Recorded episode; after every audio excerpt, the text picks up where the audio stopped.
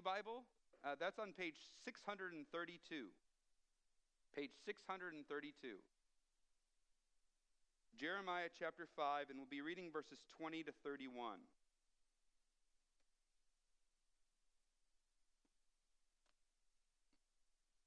We believe when God's word is read, God's voice is heard. So would you please stand to hear God's voice?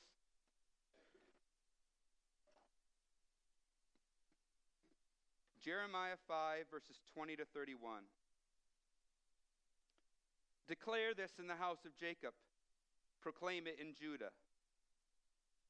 Hear this, O foolish and senseless people who have eyes but see not, who have ears but hear not. Do you not fear me, declares Yahweh? Do you not tremble before me? I placed the sand as the boundary for the sea, a perpetual barrier that it cannot pass. Though the waves toss, they cannot prevail. Though they roar, they cannot pass over it. But this people has a stubborn and rebellious heart.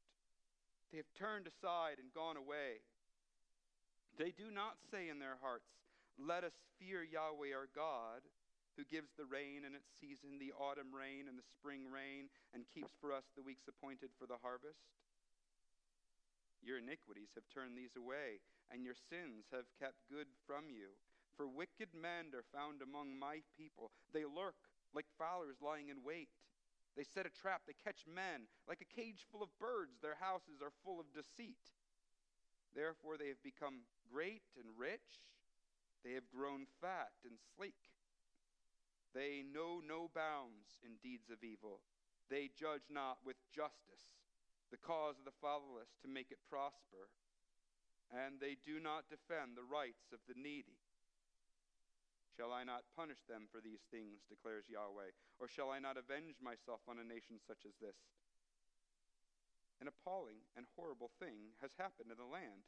The prophets prophesy falsely, and the priests rule at their direction.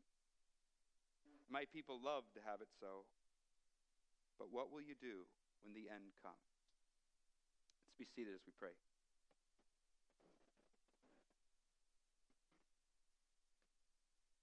Father, we come to you and we ask that you would speak this morning, that it wouldn't be one man's ideas, but that it would be your thoughts that we hear. And so we all bow our knees before you and pray that your Spirit would work in our minds and our hearts, that we would have open eyes and open ears.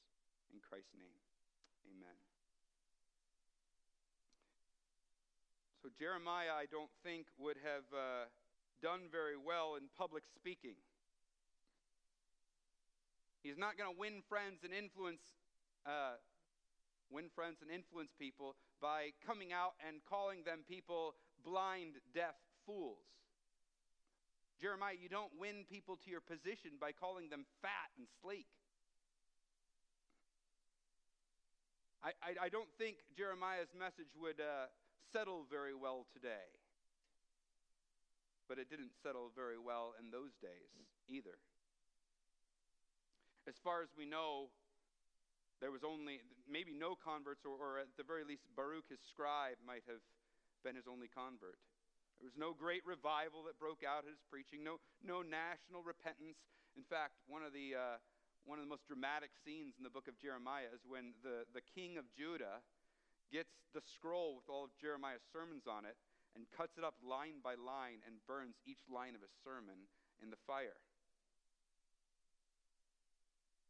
But sometimes it's the contrarian voice we need to hear. And always, always, it is the voice that speaks for God that we need to hear. So let's have a look at this sermon from Jeremiah that is actually God's message to his people then. Let's look at this sermon that few would dare to preach today Let's see what prompted Jeremiah to call the people of God blind and deaf, and then describe them as fat and sleek, so that we may find, perhaps, that we need to hear his voice, or indeed we need to hear God's voice as much today as ever. So let's look. He's speaking on behalf of God. We see that in verse 20. He's supposed to declare, Yahweh's telling him, declare these things. And what is he to declare? Verse 21, there it is.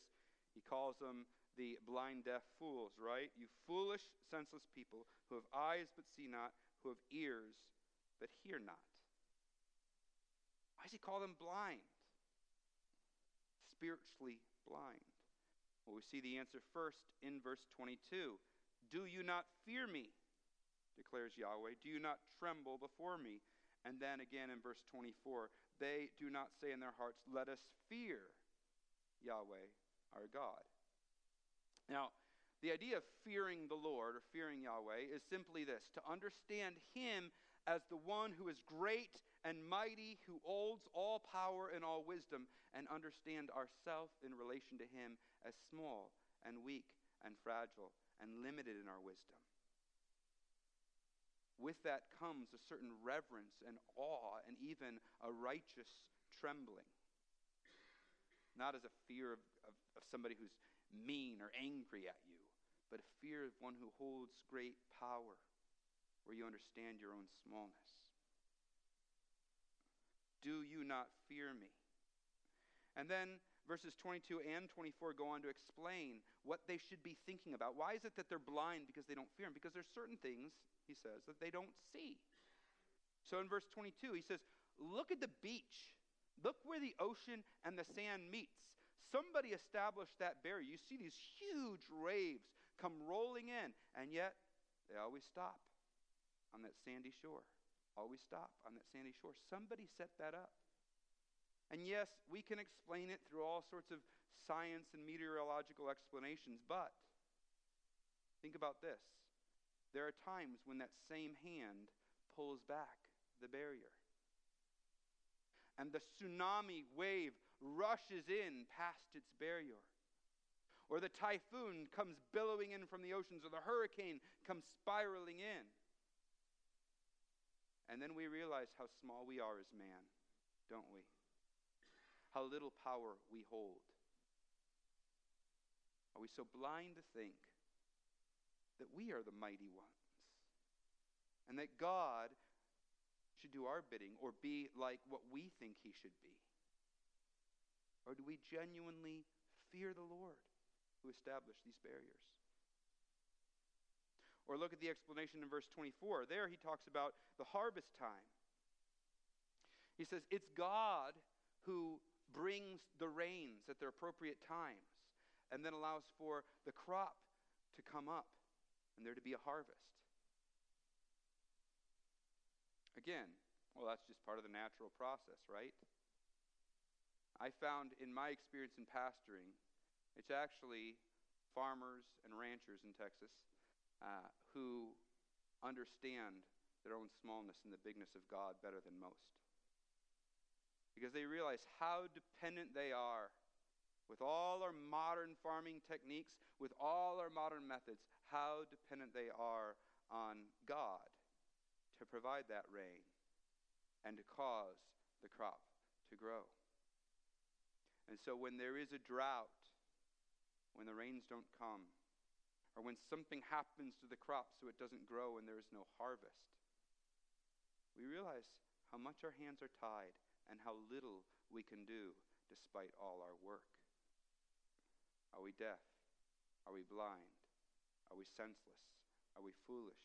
Do we not realize who God is, the great and mighty God, and how small we are?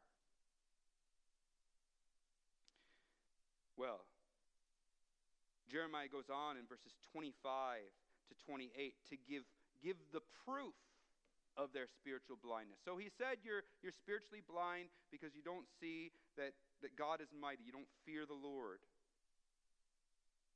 But what's his proof of that?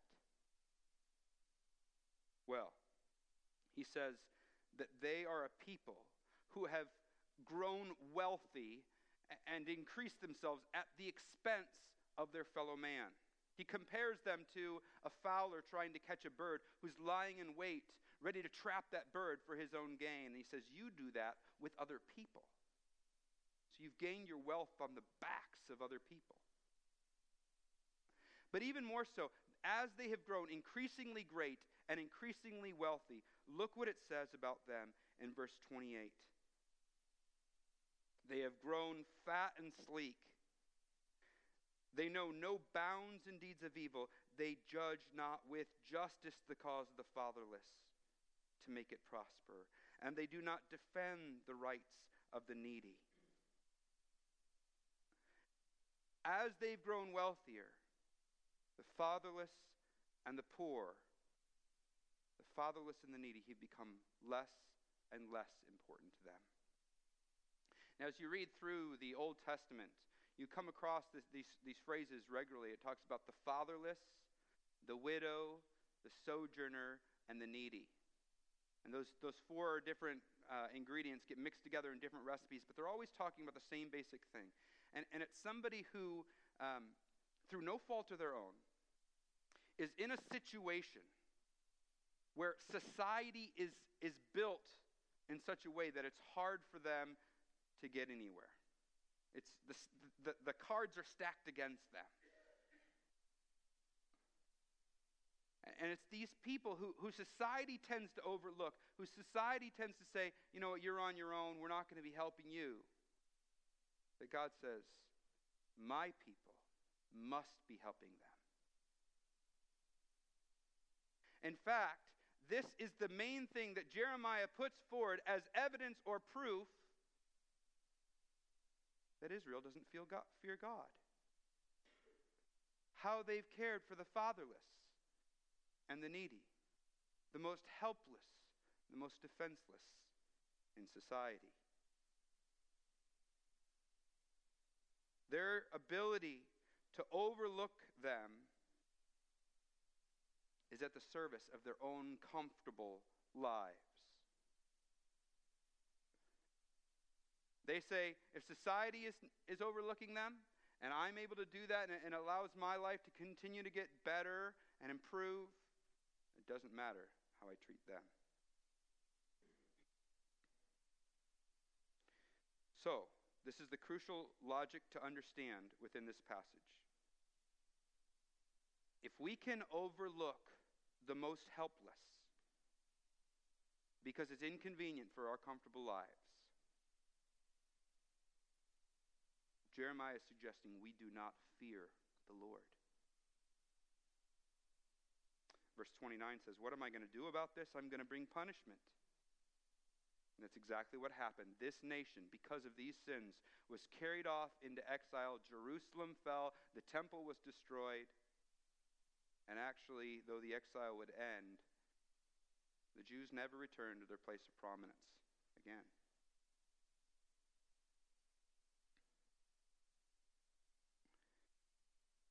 This question begs, or this passage then begs, I, I guess I should point out 30 and 31 there too. I meant to do that. Something interesting there that Jeremiah tacks on in verses 30 and 31. He talks about these religious voices, these moral voices in that day, who are telling the people that their behavior is acceptable. They're prophesying falsely. They're telling the people the very opposite of what God has said. And they're saying your behavior is okay. And the prophets and the priests are all supporting that. And the people love it because they can keep on doing what they want to do in the ways they do it without having to examine their hearts or question what they're doing. All right. So now this passage begs a crucial question. It begs the question why is it that Jeremiah goes to their treatment of the fatherless and the needy as proof that they do not fear the Lord? Why is it their treatment of their fellow human beings, particularly those fellow human beings who in their society are the most needy and the most helpless and the most defenseless without a voice, as proof they do not fear the Lord. I think it's because to truly fear the Lord is to think like Him. And one of the things that's most clear in Scripture is the value and dignity of all human life. You go all the way back to Genesis chapter 1, where God talks about man in a very unique way, and he says, Male and female are alike, are created in God's image. And then in Genesis 9, he underscores that importance that there's a way we are to treat our fellow man because they are created in God's image. In fact, this idea of God's care for humanity and his valuing of human life is exhibited so clearly in the overriding story of redemption that comes in the scripture because man rebels against God, the very thing he's called to do, he stops doing, reflecting God's image to the world. And yet God says, I am not going to just hand them over to judgment. I am going to bring about a plan whereby they can be redeemed.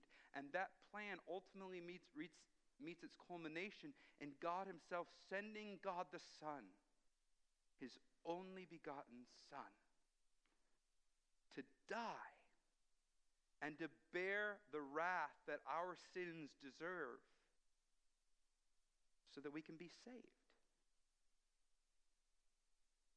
That is a reflection of God's value of humanity. If you think of all the other religions in the world, they don't have God doing something like that.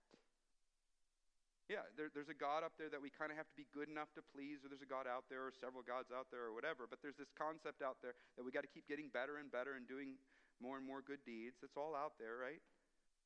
But, but with Christianity, God so loved the world that he gave his only begotten Son.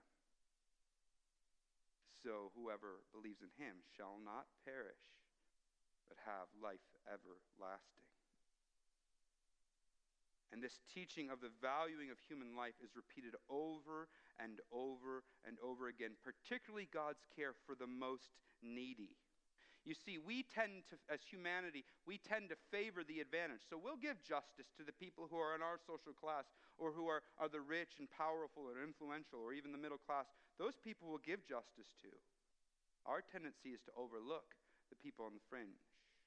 And so God brings the corrective and says, No, I am going to state over and over again my heart for the most needy amongst you because you tend to overlook them. So Jesus teaches a story about a Samaritan who sees somebody in need, in great need on the side of the road, and he helps him and he commends him, teaching, This is how you love your neighbor. How do I love my neighbor? The person near me in need is the one I am to help. Or when the Apostle Paul first is converted and he's thinking about going out as a missionary, the other apostles say, Yes, you can go out, but they give him one condition. It's recorded in Acts and the book of Galatians. Remember the poor, which Paul adds was the very thing I was eager to do. And James writes, Pure and undefiled religion, which is pleasing in the sight of the Lord, is this to look after orphans and widows and their distress and to keep oneself unblemished from the world. So, as Christians, we are called to treat everybody, every soul, with dignity and love and equity, regardless of age, stage, or background. And that has been the reputation of Christians through the centuries. Very early on, you see, in, in the Roman world, they didn't, they didn't do abortion. What they did is if they had an unwanted baby, they practiced exposure. So they put them out in the elements where often a wild animal would take care of the, the, the, the baby, or maybe they would just die from not having their needs met. And Christians would go out and hear these babies crying and rescue them and adopt them and raise them as their own. A little later on, the practice was to drown the babies in the river. And Christians, some of the earliest pictures we have, the paintings we have of Christians, are of them rescuing babies from the Tiber River. Later on, Christians would be the first to establish hospitals orphanages where the needy could be cared for. After the industrial age, the, uh, the, the capitalist took advantage of children, exploiting them to run their factories. And who was it that stood up to the capitalists and fought for the laws that would defend the rights of children? It was Christians. And when the barbaric practice of the African slave trade was thriving in the British colonies and in the, and in the United States, it was Christians in Great Britain and Christians in the northern states of the United States that led the cause to end that horrible practice. Now, I don't want to oversimplify things. I understand there are people who call themselves Christians on both sides of some of these issues. But it was people standing on truths from the Bible, compelled by the logic of Scripture. And it was that ethos and that force that brought an end to these horrible things. You look today and you see children who are born handicapped or with special needs,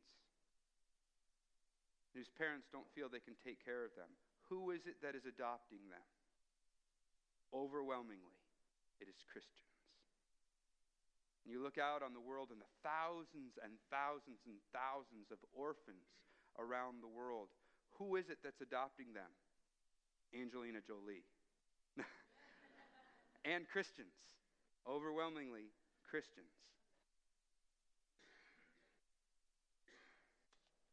If we're going to call ourselves Christians, then we have to ask ourselves do I care for the most fragile and the most needy around me? If we call ourselves a Christian, but we can't say that's true about us, there's reason to say, has do I really fear the Lord? And has the gospel really changed my heart? Do I care for the most fragile and needy around me?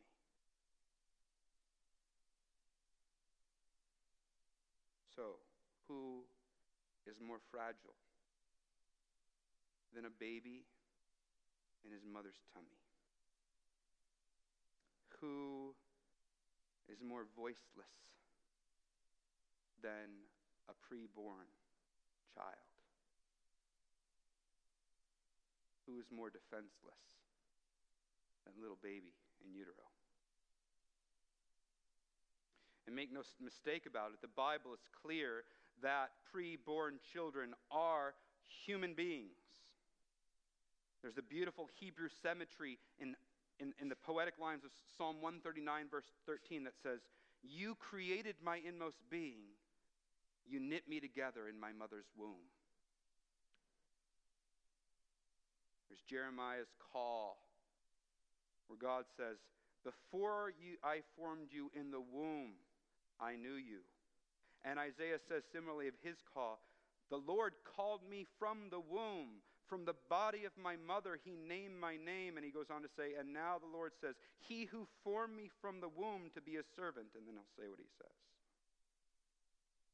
Or you think of two pregnant women coming together at the beginning of Jesus' ministry here, or time here on earth, right?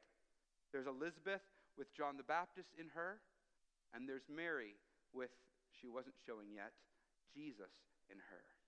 And they come together. And what does preborn John the Baptist do that Luke draws out for us? He leaps with joy in his mother's will. Or consider the incarnation itself. When does God take on flesh according to the scripture? It's not when he's born in Bethlehem, it's when the Holy Spirit, when Mary conceives by the Holy Spirit. Would any of us call preborn Jesus anything less than fully human?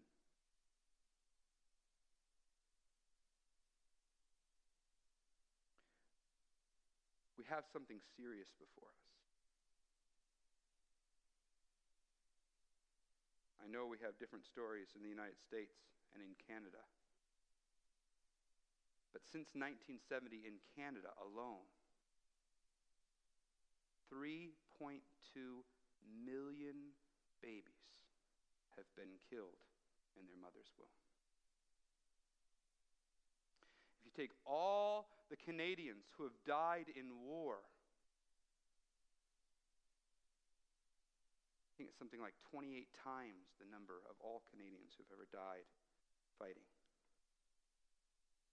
Every year in Canada, 100,000 babies are killed. In a day, if you just do the, you know, divide it out over, over a day, it's over 270 children dying every day.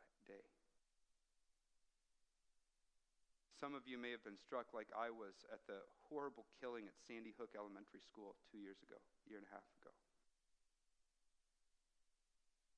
It's like 13 different Sandy Hooks happening every day throughout the whole year. I think the reason we become callous to it is because it's so frequent. Our hearts can't bear the pain, so we just dull ourselves a bit.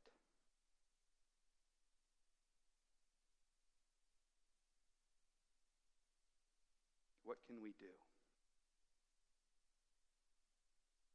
It's clear that God's word, the word of Jeremiah, speaks to us today. We need to care for the helpless, the voiceless.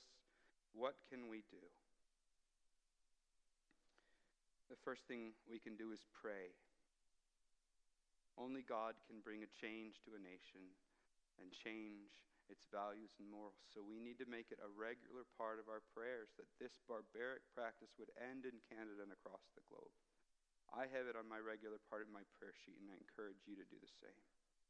The second thing we can do is vote. I can vote in the United States, you can vote here. I know the argument, you know, well, there's, there's more issues that, that uh, matter than just abortion, right? Well, let me ask you a question. Would you vote for a candidate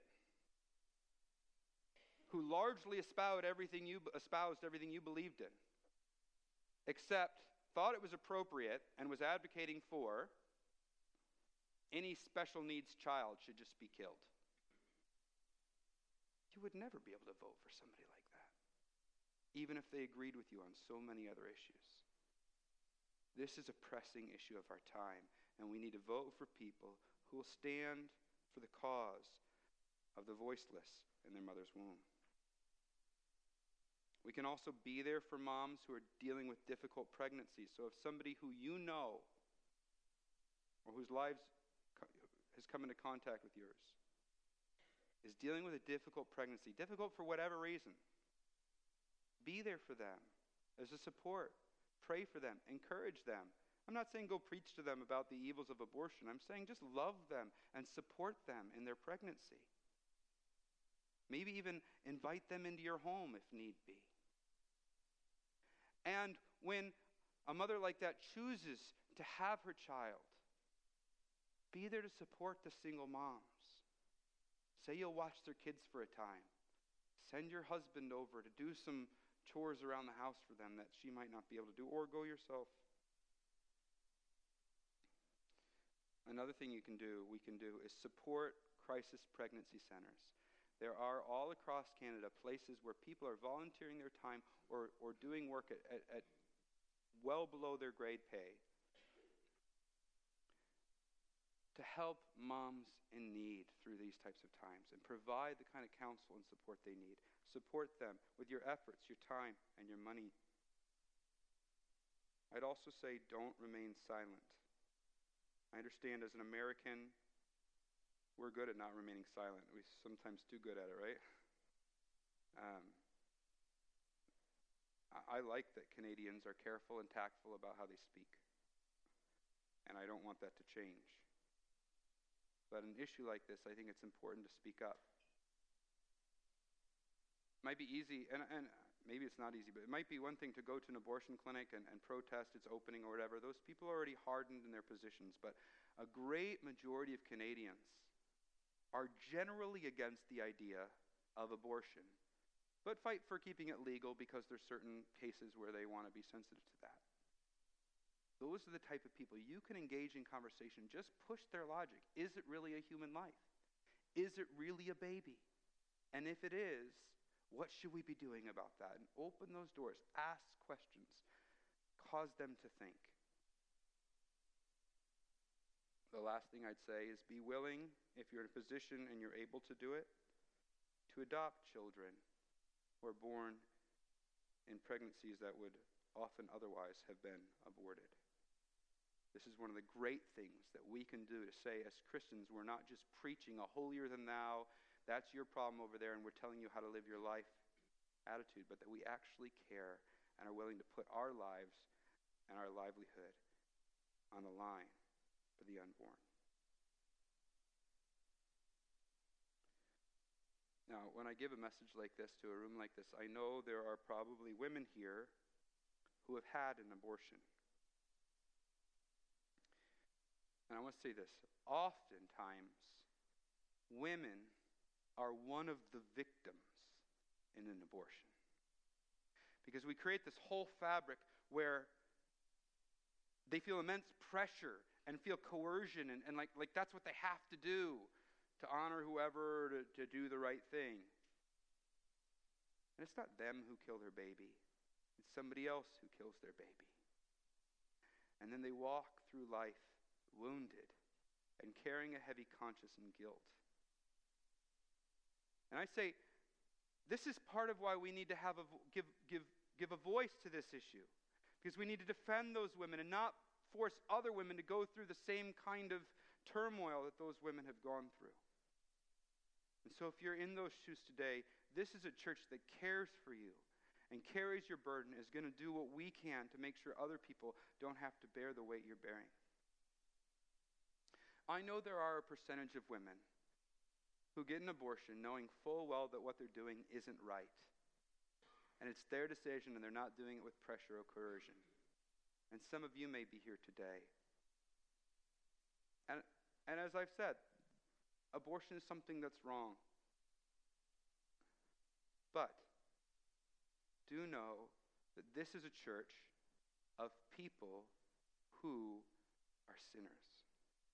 If you look at any of our paths, including mine as a pastor, there are things that we feel guilt over, or there's shame associated with it, or something we wish we hadn't done. The message in this church is not you have to be good enough to fit in the doors of Maple Avenue. If that's our message, let's all leave. Because if you think you are, I don't want to be in a church with you. No. We are people that realize we need Jesus, who has died to bring forgiveness and healing to our souls. So you're welcome here if you're somebody dealing with that. And know that in Christ there can be great healing and growth. You haven't committed the unpardonable sin. We started by allowing Jeremiah to speak a word to us, didn't we?